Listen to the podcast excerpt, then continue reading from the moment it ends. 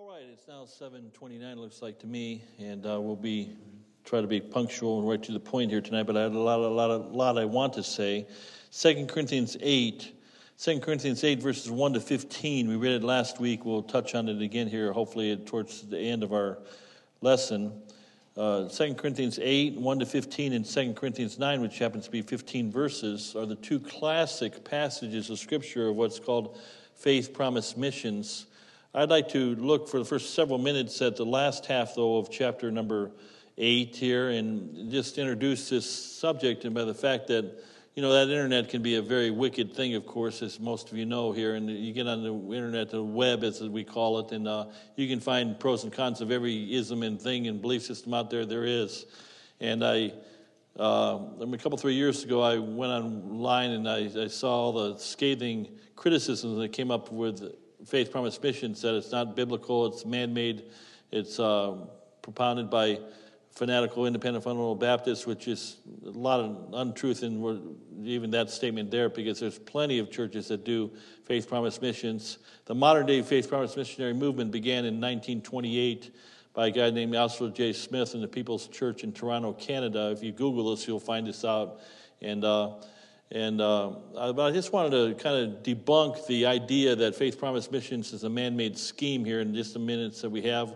We've not followed cunningly devised fables or science falsely so called, or we're making an application of the Word of God.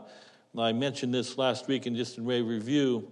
Yes, the offering, as we read about in 2 Corinthians 8 and 9, was going to be given to the church, was given to the church at Jerusalem because of one of the three, some say four, serious famines they had in the 40s and 50s. And these are all documented in secular history as well as prophesied by Agabus in, in the book of Acts before it happened in the early 40s. Uh, he prophesied there'd be great dearth in, throughout uh, what we know of today as some people call Palestine. And so this offering was given to the poor saints of Jerusalem. That's true. But there's one interpretation of Scripture, with many applications. And I want to just read verses 16 through the end of the balance of the verse 24, it is, of chapter 8, and make comment as we go. But Faith Promise Missions is a good way to fund missions. It's a, it's a, I think it's a biblical way. Some people don't like the term because they say it's not found in the Bible. Well, a lot of terms that we believe in are not found in the Bible. I believe in the Trinity, and all God's people said, Amen. but you won't find the word Trinity in the Bible. I believe in the rapture, but in our King James Bible, we won't find the word rapture in the Bible. You'll find it in the Latin and so forth. But you see these truths taught. And for lack of a, sometimes people that make a criticism of faith promise missions, by the way, if you don't believe in tithing, New, New Testament tithing, you don't believe in faith promise missions because you can't have one without the other, and that's another subject. I won't take the 30 seconds to try to explain that in a soundbite. But faith promise missions, sometimes it's known as grace giving. You want to change the name, that's fine with me. It's grace giving or missions giving, call it whatever you want. But we see the principle here in these verses before us. And I just want to, with that said, in the way of introduction, uh, I want to begin in verse 16, pick up the reading of again chapter 8. And uh, I'm just going to, this is the less preached portion of, of Acts, and we're going to try to do this in just a few minutes again, and then go back to chapter, the first verses of chapter 8. But verse 16, but thanks be to God, which put the same earnest care into the heart of Titus for you now, we know about Titus, of course, and he, of course, we have a book written to Titus by Paul. And we think that, no, we don't know this, but we think some Bible scholars believe that Luke was the brother, literal physical brother of Titus. Luke, the writer of Acts, and Luke, of course. And we read, if we go back to Acts, we won't take the time to do this, but there were some eight men. They, they traveled in, a, um, in Paul's missionary journeys, you know, had men that came in and dropped out and, and, you know on their missionary entourage. We read about several of these men sopater and sosthenes and trophimus and tychicus to name a few and names that we read about once or twice or three times in the word of god. But uh, titus was sent by the churches. Now if we were to go back to acts 13 very important i touched on this in one of the messages just recently. In acts 13 we see that the church sent out missionaries that were led by the Holy Ghost, Paul and Saul of Tarsus, which becomes Paul, and Barnabas being the first two, that church in Antioch, they sent out missionaries. the missionaries should be sent out from the local New Testament church. I want to just say all that to establish that principle. We don't have a denomination. We send out our missionaries from local New Testament churches. And he's going around to different churches to collect money for this missionary endeavor. Verse 17 For indeed the, he accepted the exhortation, or Titus heard the call and said, I'll, I'll, I'll do this. I'll be one of the ambassadors. But being more forward of his own accord, he went unto you. He said, I'll go, I'll go into Macedonia, dangerous Macedonia, and I'll go and I'll speak to the churches there. And I'll, I'll go to Achaia and I'll go to Corinth, that worldly church. That's uh, Marty Shott uh, underlying interpretation, what he said. He said, I, will do this, verse 18. And we went and, and, and we have sent with him the brother. Now, uh, we don't know who the brother really is. Some think, some scholars believe it was Luke himself, whose praise is in the gospel throughout all the churches. So he was a famous brother. He just named him as a brother. And uh, he said, I'm sending these two guys with you to to prep you for this missions giving. Do you know what's happening next Wednesday night? It's the first night of five, five days where we're prepping. We're bringing in Brother Tony Balava, and he's going to prep us. He's going to encourage us to give to Faith Promise Missions starting, you know, the week of uh, Faith Promise, and of course, the week after that, for the period of one year. We're going to adopt these, this principle that we see here in this, these verses here. It says, and not, verse 19, or pardon me, let me finish verse 18. I don't think I finished it. Whose praise is in the gospel throughout all the churches, all the called out assemblies. Now, there's so much here, and I don't have time to go real deep, but we don't believe in, the Bible doesn't teach us denominations. But uh, there was a fellowship, no doubt, of churches.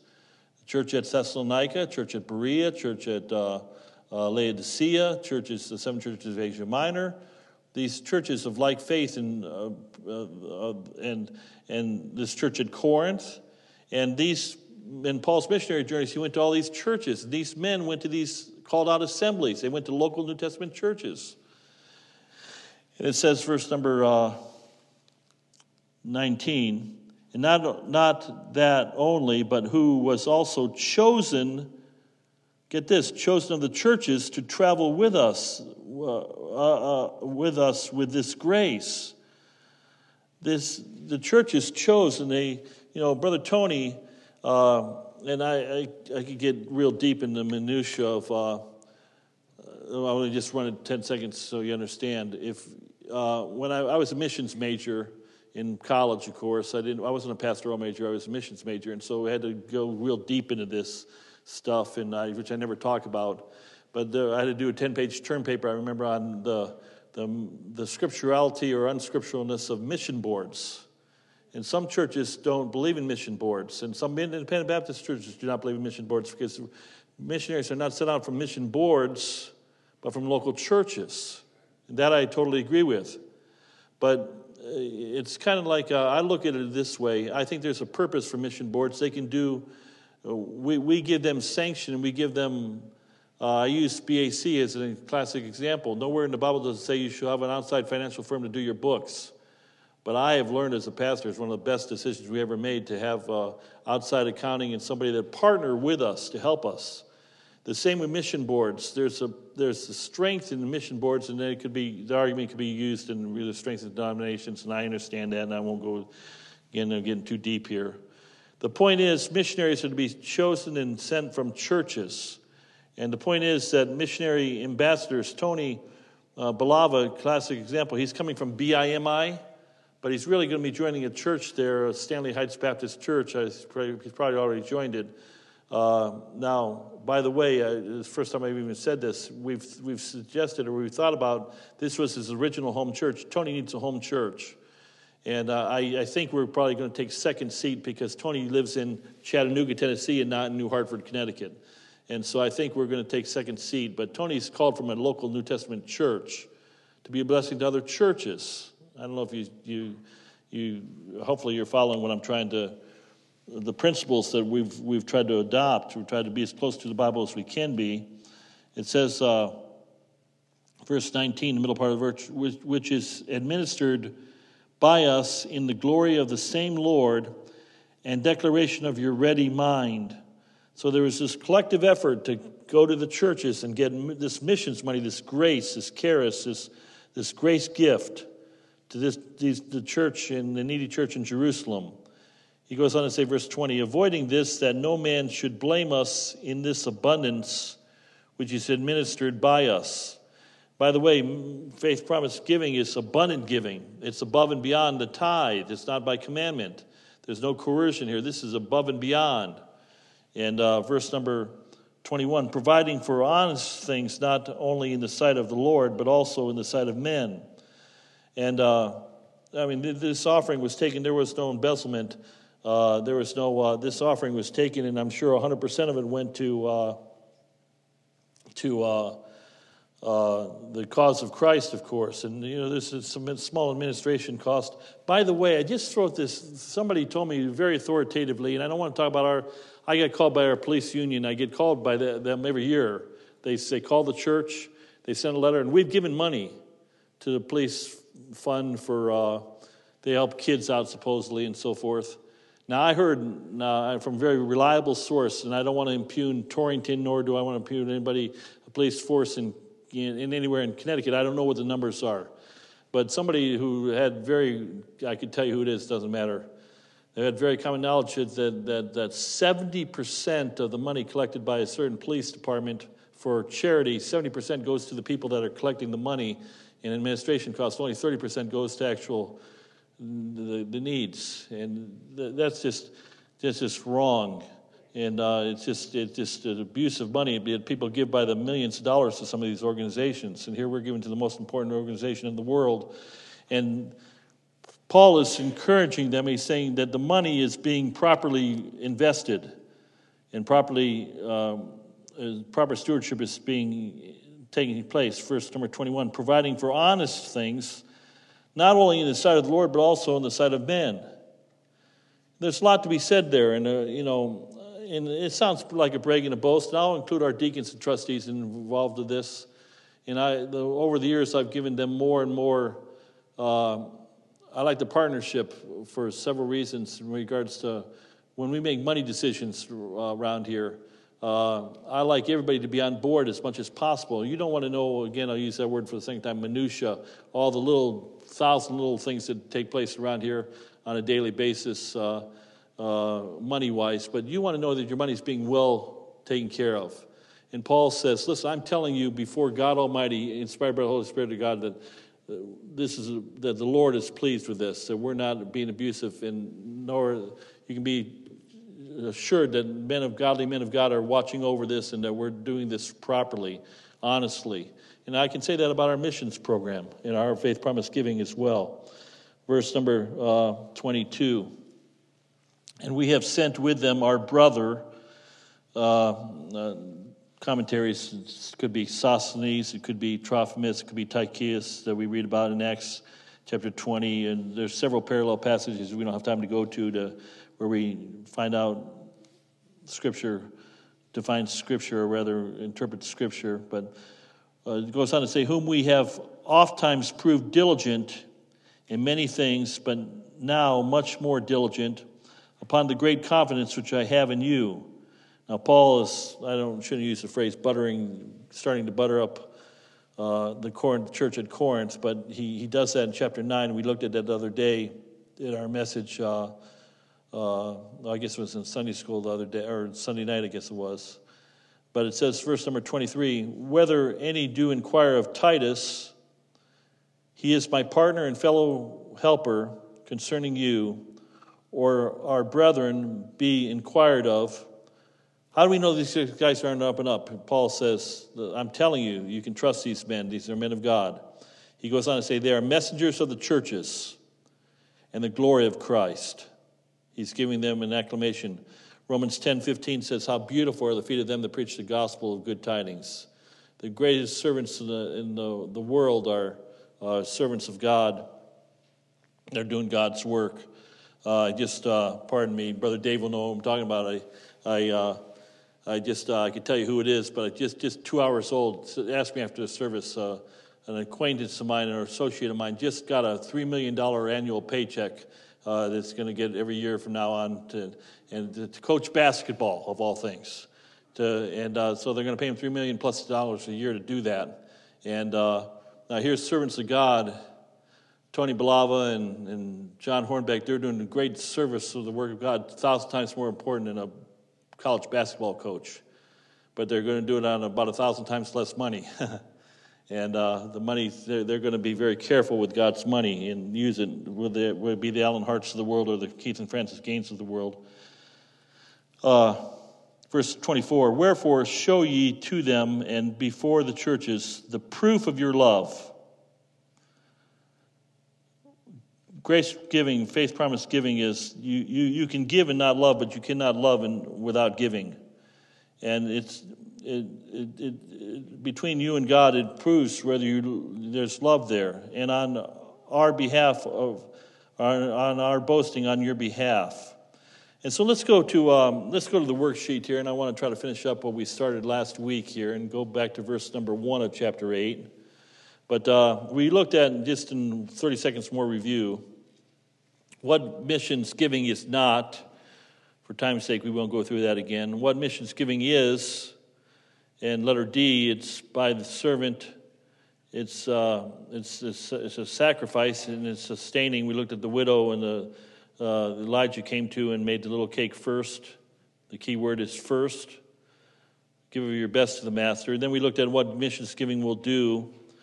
Uh, tonight we want to just finish up by looking at Roman numeral four. Missions giving is in a, is in accord with New Testament Christianity. Of course, 2 Corinthians 8, verses 1 to 9. Let's look at verse number uh, for time's sake, we'll go to verse number three and look at the first letter A, the commitment. Notice that the churches of Macedonia, which are Berea, Thessalonica, and Philippi, that's Upper Greece or Western, extreme Western, Northern, uh, what we know of today as Turkey. And it says that they, they were in great poverty. Verse number two alludes to that the great trial of their affliction and abundance of their joy and their deep poverty. Verse number three says, But they gave for to their power, I bear record, yea, and beyond their power, they were willing of themselves, beyond their power. And uh, I find out that the people that give to missions are usually the people that, when they really get excited about giving missions, they give beyond their power, not to their power, but even beyond their power. And I've said it many times, many different ways, but I'll just say it again. It's the, for lack of a better little phrase, it's the little person that gives to the work of God 99 times out of 100. It's the widow that gives, it's the person that you'd least likely expect. I can honestly say that and again, I always think of Roxanne when I start talking about money, specific money numbers. Roxanne knows more than anybody who actually gives around here, but she's always been tight-lipped about that. It's nobody else's business. It's just God's. God knows, and that's all that really counts.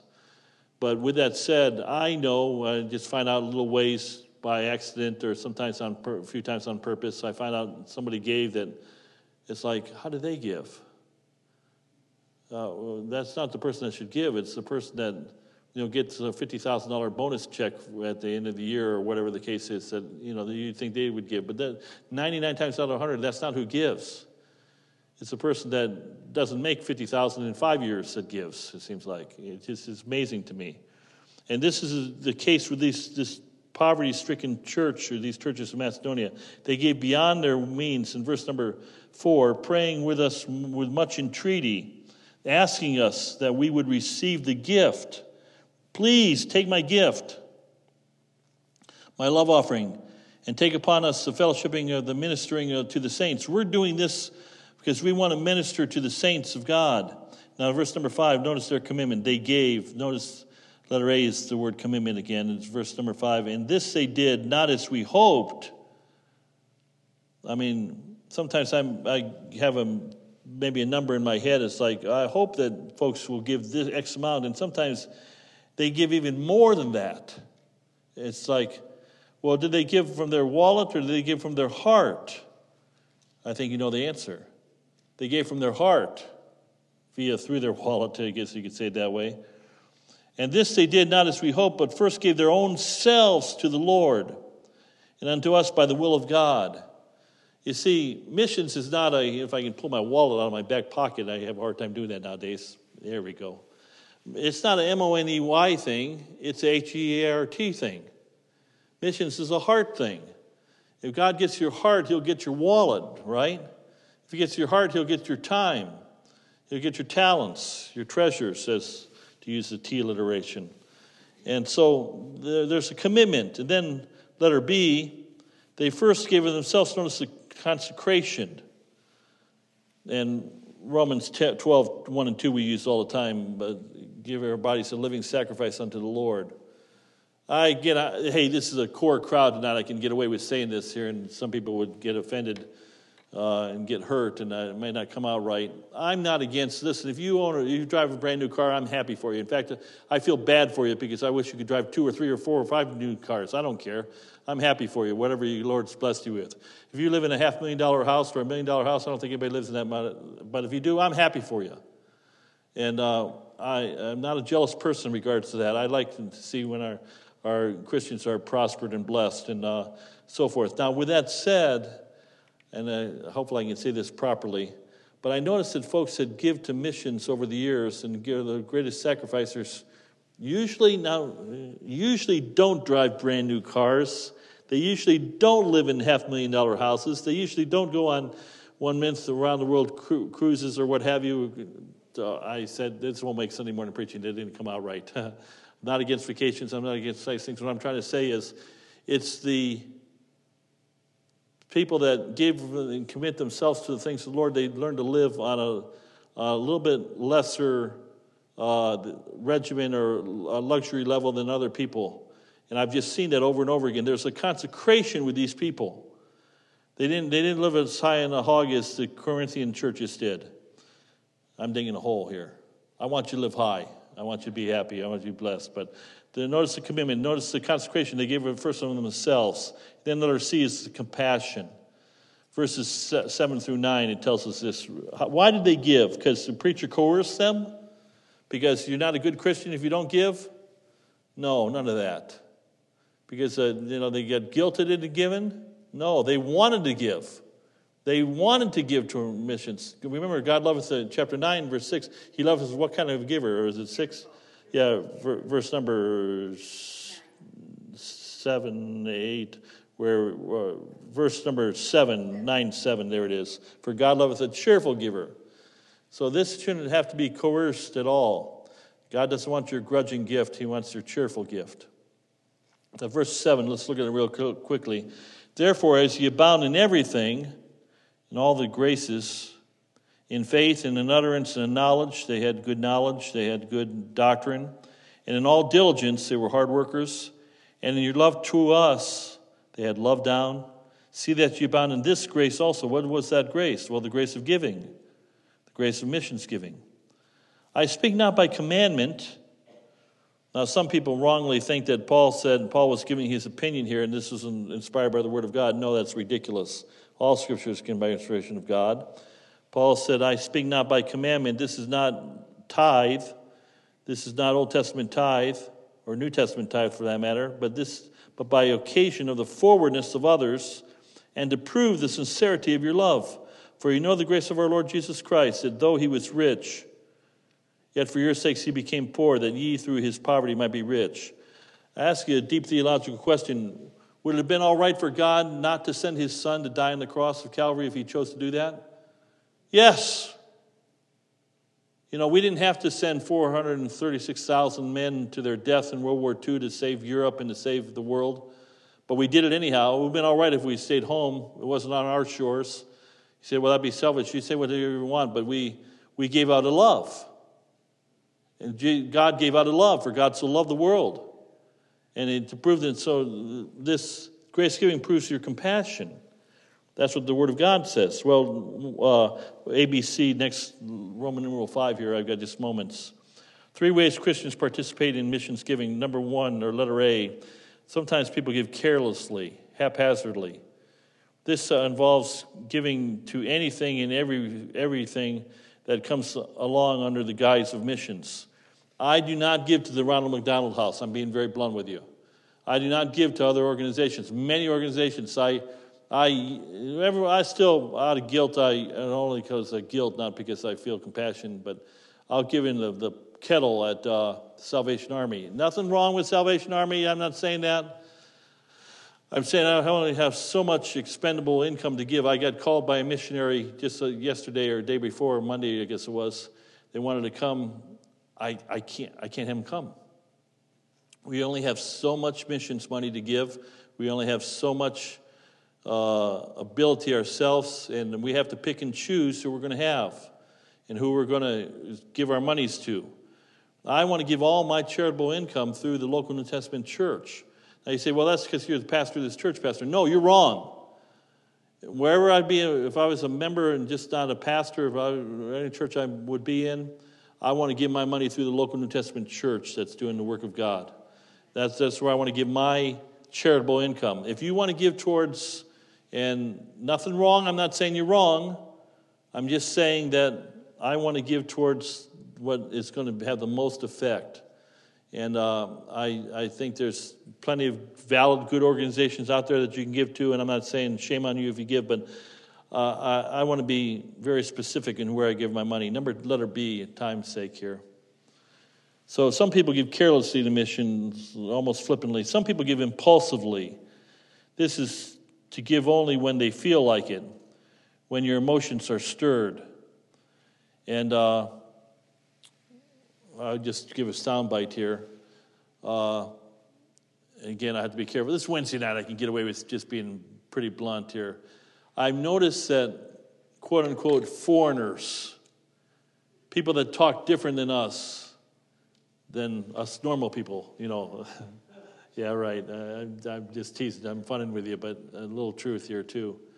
That we have somebody with a serious accent or different culture and so forth, they'll pull on our heartstrings more, maybe rightfully so, maybe, maybe wrongfully so, but we'll be pulled by emotionalism and not by where's, where's the best money to, where's the best place to give our money to. Um, I say that in context that some of our best missionaries are right here in the United States.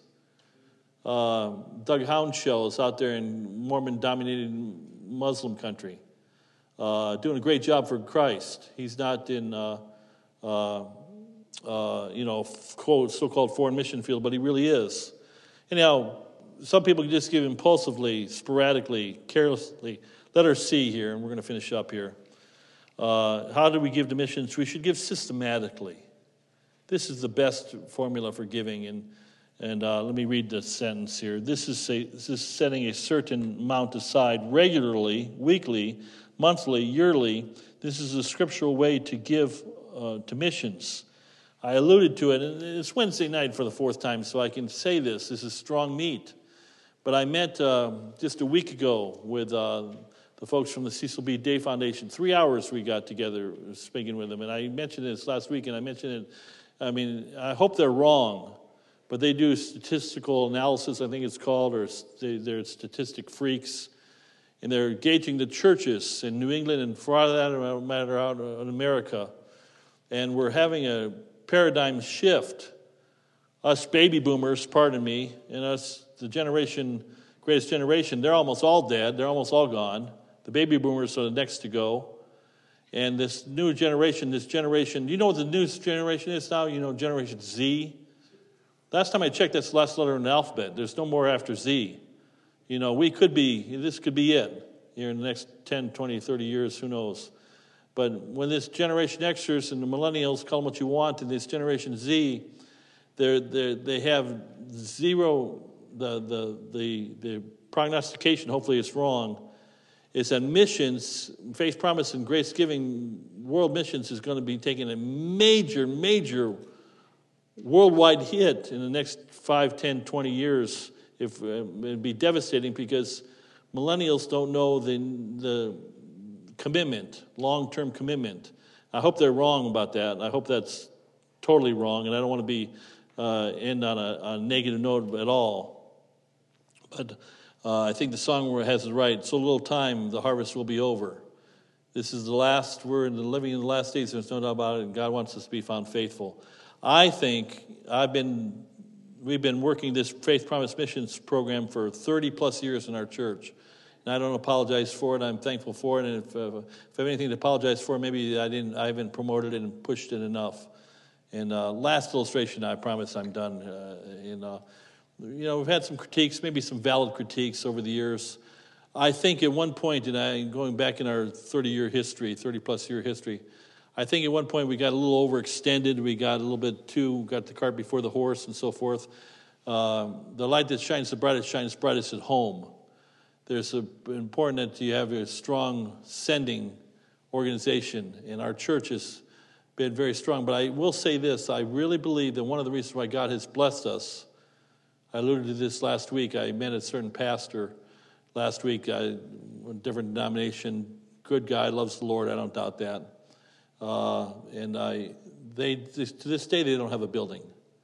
To this day, you know, they're, they're, they're I imagine they're still on missionary support of some sorts. And they're not, uh, I think we, we put God first, and I think, to, again, God be all the glory. I think because we put God first early on in our church days, that God blessed us and God prospered us and said in Philippians 4:19, "My God shall supply all your need according to His riches and glory by Christ Jesus."